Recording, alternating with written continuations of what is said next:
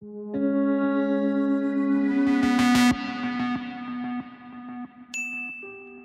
often have you faced this? So in Facebook, I got a pop-up ad that said, "Get this jacket for 9.99." It was a good brand, and as soon as I clicked on that thing, it took me to the app, and then it was showing 2,500. So yeah, these things happen. So if I've tried to click on the cancel button or close the advertisement, instead of closing, sometimes it took me to another website or some application had taken me to the Play Store for me to download that application and use it. I often see something extra added in the final purchase order. Oftentimes it's an insurance or donation or something like this. While transacting online, we frequently see messages that trigger a rush of urgency, such as only two rooms left, hurry, or items in your cart will go out of stock soon. But how often are these real? Turns out almost never. These are tactics known as dark patterns used by e commerce platforms, brands, and advertisers.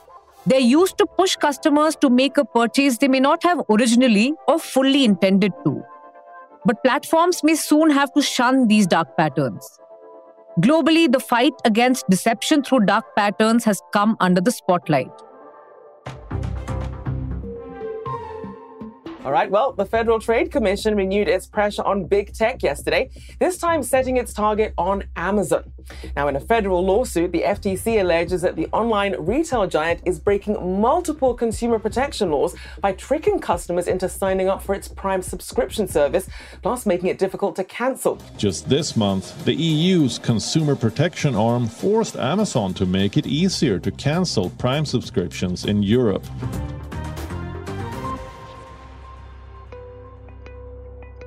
And India is not behind.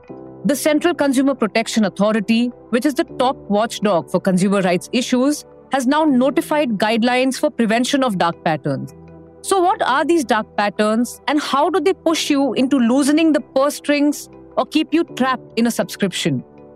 We hear from a UX designer who explains how dark patterns are webbed into the popular apps and websites that we frequent. After the product is designed completely, then from uh, the top we get the call that we have to add this one so we can manipulate the users, which I find somewhat unethical. But as the pattern gets more pervasive, can the guidelines help? We speak to Prateek Waghre from the Internet Freedom Foundation to understand whether the new guidelines can be enforced effectively. You have these guidelines and you have on paper you have the ability for people to approach an authority but if the mechanism doesn't really work or is creating too many obstructions oddly enough a dark pattern in itself. It's thursday the 21st of december. I'm your host Mugdha Variyar from et prime and you're listening to the morning brief episode can india exorcise dark patterns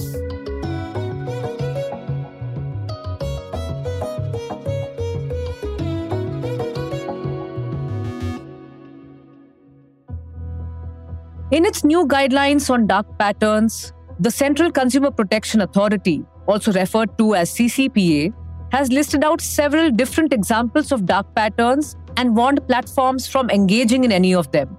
Listen in closely. You may have definitely encountered several of them. And while I list out these patterns, we will also get you voices from some consumers on their experience with some of these patterns. A very common dark pattern is false urgency, wherein a platform is falsely implying a sense of urgency or scarcity to mislead you into making an immediate purchase. For example, messages such as only two rooms left or 30 others are looking at this right now, or when a platform describes a sale as an exclusive sale for only a very limited time, all of this will count as false urgency. I always, always end up booking rooms or seats whenever I see an option like this. Uh, for example, if I'm looking for an early morning flight and there's only one flight which say is at the set time which is convenient for me. And uh, in if there is a message which says that you know there are only two seats left i will blindly just go for it because i don't want to risk it. Another dark pattern is basket sneaking which is when additional products or services are added to your basket at the time of checkout without your consent. For example, platforms automatically add travel insurance when you're purchasing a flight ticket or a train ticket. While at times we don't mind and it's better to pay extra, and especially in cases of IRCTC insurance, but it shouldn't come with a box tick already for us. We should have the choice. The option should always be unticked, even if it is there. Confirm shaming is another pattern several platforms use, in which they may use a phrase to create a sense of ridicule or guilt in the mind of the user to nudge them to act in a certain way. For example, when you don't include insurance in your cart while booking a flight ticket, you may be prompted by an alert that tells you that you will, quote unquote, stay unsecured. Actually, when I book a cab, so either for work or in general, you know, I'm usually in a rush and the cab takes way too long to arrive. So at that point in time, I usually want to cancel my ride and it gives me two options. One is yes, cancel the ride. And the other is wait for the driver. And I usually second guess my decision whether I should actually wait to book another cab or switch to a different app or change my mode of transportation. Another pattern is forced action, in which a platform forces you into either buying an additional good or subscribing to a program, or can even ask you to share your personal information whenever I see an ad, I try to click it because it seems to be interesting. And as soon as I clicked on it, the Instagram algorithm told me that uh, these are your details and you're going through another website. I think that was something which was forced on me. I had to click on it to like proceed to that website. A subscription trap is also a very common dark pattern. If you have subscribed to some online service, you would know how hard it is to cancel it a subscription trap makes cancellation of your subscription almost impossible or a complex, confusing, and lengthy process. Another evil dark pattern is interface interference, wherein the platform manipulates the user interface. For example, you would have seen that the option for selecting no for a particular pop up is in a light colored box. And sometimes the X icon on the top right corner of a pop up screen, which is meant to close that screen, instead leads to another page or opens up another advertisement every time I try to click on the X button, but it never closes. Instead, it directs me to another page which I am not interested in. And usually I've noticed this pattern that it only happens when I'm in the middle of a very important work where I'm, you know, completely into it. And then something like this happens. It does get you distracted, right? It does get you distracted with what you're doing. So, yes, it is quite irritating when this happens.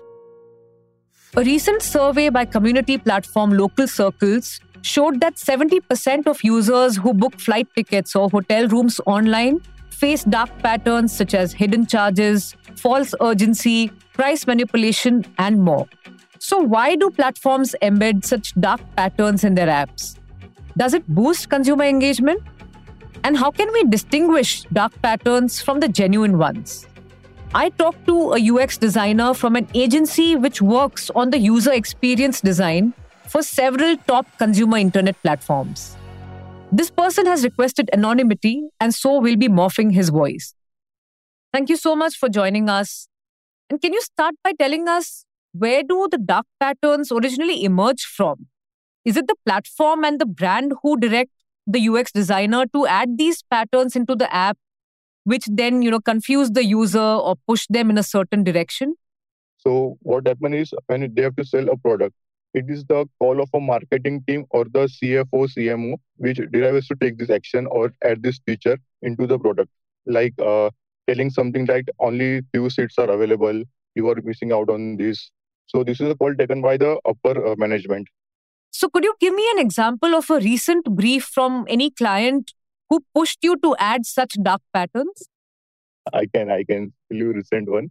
So I was working with an edtech platform so we have designed a new feature where student can enroll in a batch, particular batch. So suppose there are around 2000 students in one batch. To enrolled in that, we have told student that uh, this is a limited batch of 2000 people and the registration will be start in two days and it will end in uh, next five days.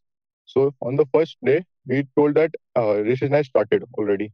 And the second day, we told them that out of 2,600 seats are already booked for this batch. But initially, only 200 students registered for it.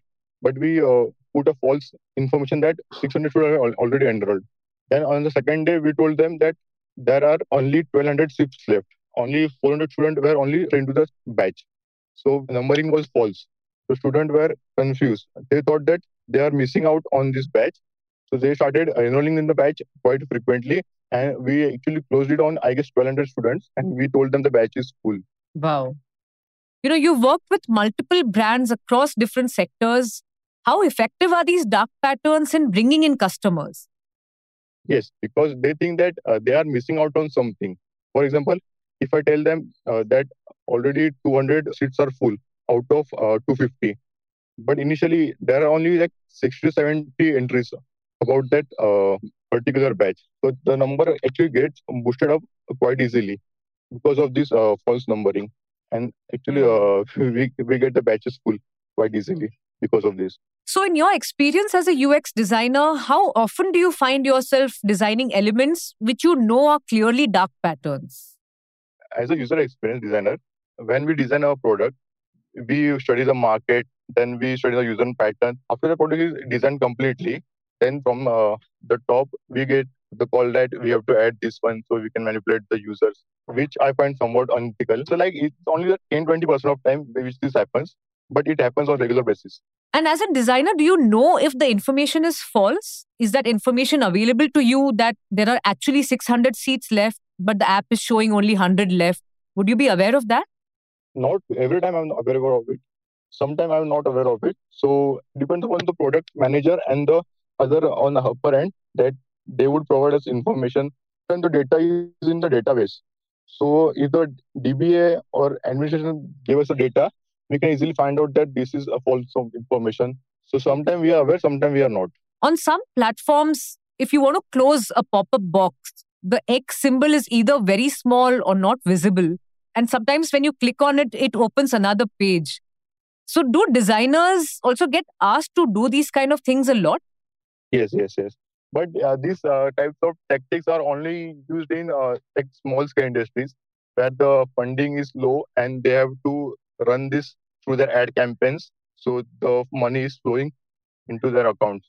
So these are not some tactics that um, like big fishes like um, MNCs use. So these tactics are mostly used when the page is revenued through the ad. So could you give us any tips to figure out what is a dark pattern and what is actually genuine? Now, from your experience, are there any signs we should look out for? So make sure that uh, when you're logging, you don't accept all the cookies, then when you are checking out, check all the tick marks or the checkbox that they are providing to you. When you are trying to buy a OT subscription or something like that, uh, make sure you don't save your card details while uh, paying for that subscription. And uh, don't click on uh, each and every poster or ad you see on a website. That would be a great option. And uh, don't fall for uh, only few stocks left or uh, only limited offer available because the offer will be again and again you will see in uh, upcoming month or so don't uh, don't fall for fomo tactics uh, yes yes. but some consumers are now becoming aware and giving their feedback and rating their experience either on the app or on the app store so has customer experience become a focus area now for brands and platforms Yes, yes, a lot of companies are doing that right now because they are losing customer base. Because of that, they are getting poor ratings on uh, website like on their apps on Play Store and App Stores. They take this feedback every time. And actually, as a user experience, I was now I'm getting the feedback on my products again and again to improve this and that, so user can uh, access this data or this particular section uh, more effectively. So the, those actually work very well. But even while consumers need to be careful, it's important that the authorities look to rein in these unabashed tactics that often are literally duping consumers. And Indian regulators are clearly on the watch. Just last month, the CCPA reportedly sent notices to Amazon over the alleged use of dark patterns to trick customers into purchasing Amazon Prime memberships. The new guidelines are also being seen as a good start. But how effective will they really be? I asked Prateek Waghre, Executive Director of the Internet Freedom Foundation, which has engaged with the government on the issue and had sent in its submissions during the process of the drafting of the guidelines. Prateek, thank you so much for joining us. And we finally have some guidelines to regulate dark patterns. But how effectively do you think these can be enforced? Say, if tomorrow a platform continues to engage in dark patterns, what is the action that can be taken against them? Yeah, so I think some of that at this stage is not uh, hundred percent clear. So what happened with the whole process was when the first set of draft guidelines were put forth, there was a clause in there about violating the Consumer Protection Act. When the final ones were notified, that clause has gone away. It is unclear in terms of what really happens when platform or a site or some service is found to be repeatedly violating some of the patterns that were identified and listed in the guidelines themselves. There is a little bit of a gray area at this stage. It will be helpful to have to have clarity from the ministry on that. But you know, in terms of a starting point, I think you know we're at a good starting point in the sense that there is now at least a clear signal to various platforms, to websites, to services, etc. That look, you know, these type of practices are under the scanner if you look at the framework of carrot sticks and sermons in public policy, it's not necessarily a bad thing to start with sermons rather than a stick, as we tend to do in, in many different contexts. Because look, when you're wielding a stick, you also have to have the ability to wield it effectively. And then that goes into other other problems, uh, other issues. So, like you said, there is no stick yet. Uh, and you talked about specifically the fact that there was a clause in the draft guidelines which said that any contraventions would be kind of addressed through the provisions of the Consumer Protection Act, which lists out certain penalties, including imprisonment for a few months for any kind of violation. But that has been done away with in the final guidelines. So, as of now, there is no strict enforceability of these guidelines, right?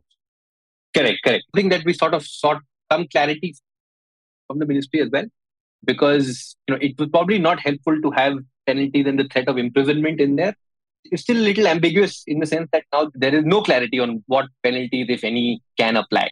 So, yes, some clarity is needed on the penalty. But what further clarity are organizations like yours seeking to ensure that there is no ambiguity with these guidelines? Yeah, so I think there are a couple of uh, aspects. You have to recognize that this is now entering a area where you already have potentially sectoral regulators that uh, are already playing a role, right? So if you look at the insurance context, uh, you'll have IRDAI, right? In the advertising con- context, you have you have the Advertising Standard Council of India. Now, different bodies have different levels of enforceability already, right? Right. So it's not exactly clear where these guidelines fit, how that regulatory overlap will uh, will play out. There is need for, I think, more clarity, more discussion on that front. I think it, it's important to recognize that this is not it's not necessarily an easy ask for the ministry. I, I, think we should be fair to them when they're making this attempt. I don't think this is easy to really spell out in, in, in very clear terms or in black and white. But in terms of these aspects of or, or some guidance in terms of where these will apply, where these will not apply, when penalties may be applicable, what kind of penalties may be applicable. As you pointed out, uh, the Consumer Protection Act has bits about imprisonment in there if let's say these were to be revised again and some penalties are brought back, how would those work, right? And then how would that be designed in terms of will there be a threshold of organizational sizes? So there, there is, I think, still room for more specifics on this front. You know, at least as a civil society organization, the way we're looking at it at this stage is that look, this is the first step. We've gone from a place where there was, in, in a sense, uh, a, a, vacuum of sorts. Now we've gone to a state where uh, at least there is some signaling and some set of identified patterns already. Uh, that list will likely will likely need to keep expanding, but you have at least a direction going to platforms, etc. That look, we we need to be careful about these sorts of practices because they are now being watched and evaluated. So, Prateek, then you said that this is a good first step towards addressing the issue. What do you think should the next steps be?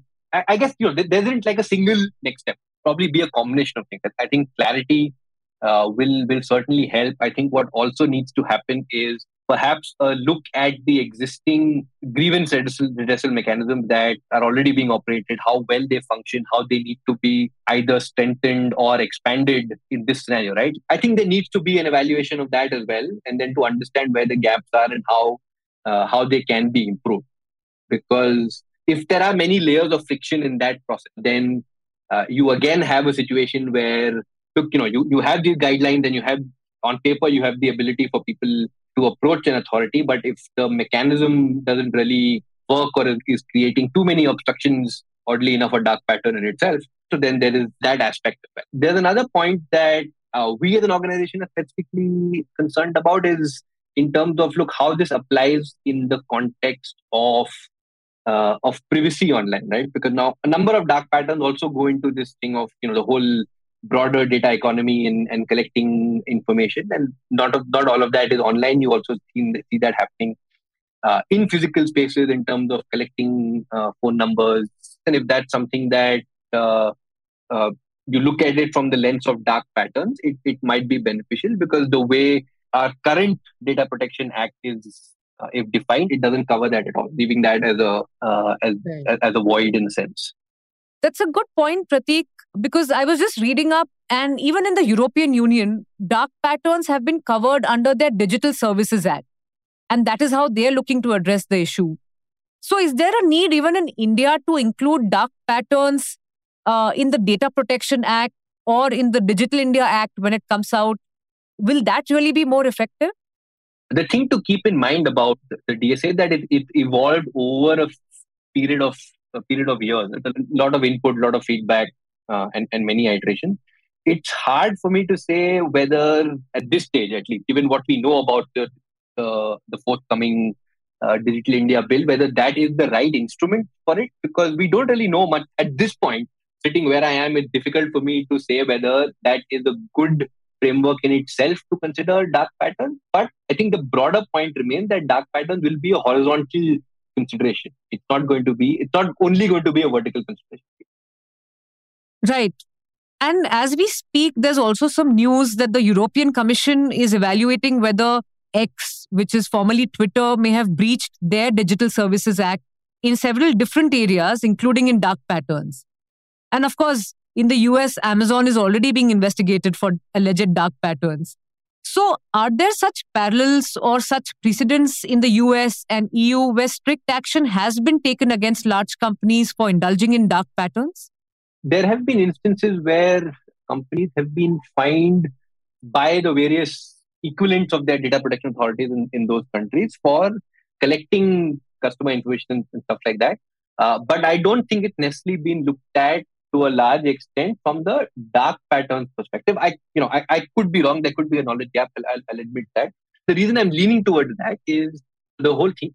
Thinking of dark patterns is, is still still evolving. Right? Like for example, the FTC submission then guideline process, etc., was you know early to mid 2022. So it's not been that long uh, that uh, their guidelines have been in place and their investigation also takes time as such. So, to my knowledge, I'm not sure of, you know, I'm not aware of this happening specifically with the dark patterns. The web of dark patterns is thick and wide. Like Prateek said, these practices are also rampant offline. For example, I recently had gone to a multi brand outlet to shop for apparel, and there were several items on discount. But then when I went to the checkout counter, they asked me for my phone number. And when I refused to share it, they said that the discounts are going to be available only to those who share their phone numbers and become members. So these practices are everywhere. And they cut across sectors from travel and hotels to e pharma to financial services, OTT, telecom, and almost every other consumer facing platform. So while the guidelines are welcome, enforcement will be key. That's all in this episode. I'm Mugdha Variyar, and you're listening to The Morning Brief. This episode was produced by Sumit Pandey with sound editor Indranil Bhattacharjee. The executive producers are Anupriya Nair, Anirban Chaudhary, and Arijit Barman. Thank you for listening. If you like this episode, do share it on your social media networks. A new episode of the Morning Brief podcast drops every Tuesday, Thursday, and Friday. It streams on Amazon Prime Music JioSaavn, Spotify, Apple, and Google Podcasts. And of course, on ET's own audio platform, ET Play. All clips used in this episode belong to their respective owners. Credits are mentioned in the description.